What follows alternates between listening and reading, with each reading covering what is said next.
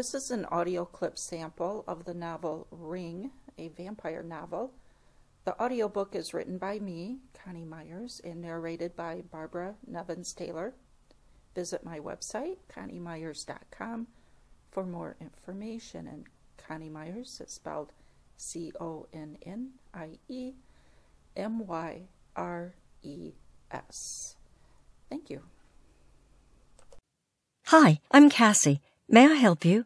She said, turning toward him. The man smiled as he removed his dark round lens sunglasses and slid them into an inside pocket of his black leather jacket. Then he walked toward Cassie, stopping rather close to her. If she was not so intrigued by this man's demeanor, she would have thought her personal space was being invaded, but she had no problem letting him encroach. He was trim and nice to look at, with no rolls of fat like Derek. Tattoos showed past the scratched and discolored leather of the sleeves and painted his wrists and hands, but it was the rings he wore on every finger that most caught her attention. She caught herself staring at the sculpted silver rings embedded with stones. She quickly looked up at his warm eyes. With an unrecognizable accent, possibly French, he said, Yes, mademoiselle, I am looking for a pamphlet called An Impartial Account of the Trial of Lord Cornwallis. It's about a murder in 1679. The man looked amusingly toward the floor and then back at Cassie. Would you happen to have it in your store, or would you be able to find it for me? Cassie sensed a magnetic draw toward him. Was it animal magnetism? She could not describe why she was so drawn to this stranger, but she wanted to reach out and touch him. She had never known this attraction before, not even toward Derek. The man did not have coffee breath like Derek, and the slight growth of beard on his face was a contrast to Derek's uneven, bristly whiskers.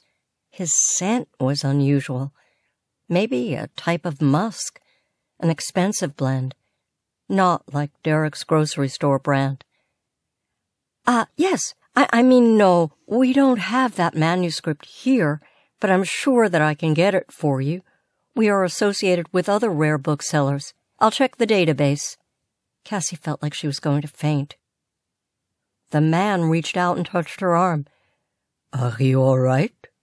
You look like you were going to fall. No, Cassie was not all right. His touch was gentle, and she had to pull herself away from him before she said or did something she would certainly regret. Cassie cleared her throat and looked away. Yes, I'm fine. Sorry. Quite all right, he said, escorting Cassie to the checkout counter. Cassie used the countertop for balance and walked around it to the laptop computer sitting to the side. She blinked hard trying to refocus her eyes as she typed. I found it. An impartial account of the trial of Lord Cornwallis is available, and I can get it for you. I'll have to check with the other bookseller, but the cost will probably be three to five hundred dollars. The man nodded. That is acceptable. He reached into an inside pocket of the jacket and pulled out a folded bundle of money and proceeded to count out five $100 bills. He held them out for Cassie to take. Here, mademoiselle. Thank you, Cassie said, taking the money from his hand. I'll get you a receipt, and I'll also need to get some contact information from you. Cassie noticed Nicole watching from the office as she took a notepad and pen from under the counter. What is your name? Gustave Vale. An unusual name to suit the unusual accent.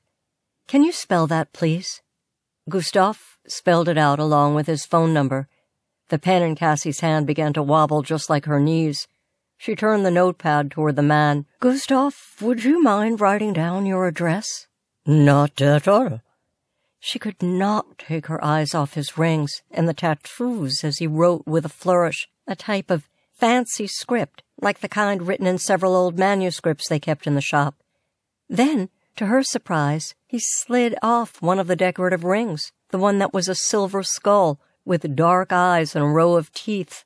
I noticed you have an interest in my rings, Gustave said, holding it up for Cassie to see.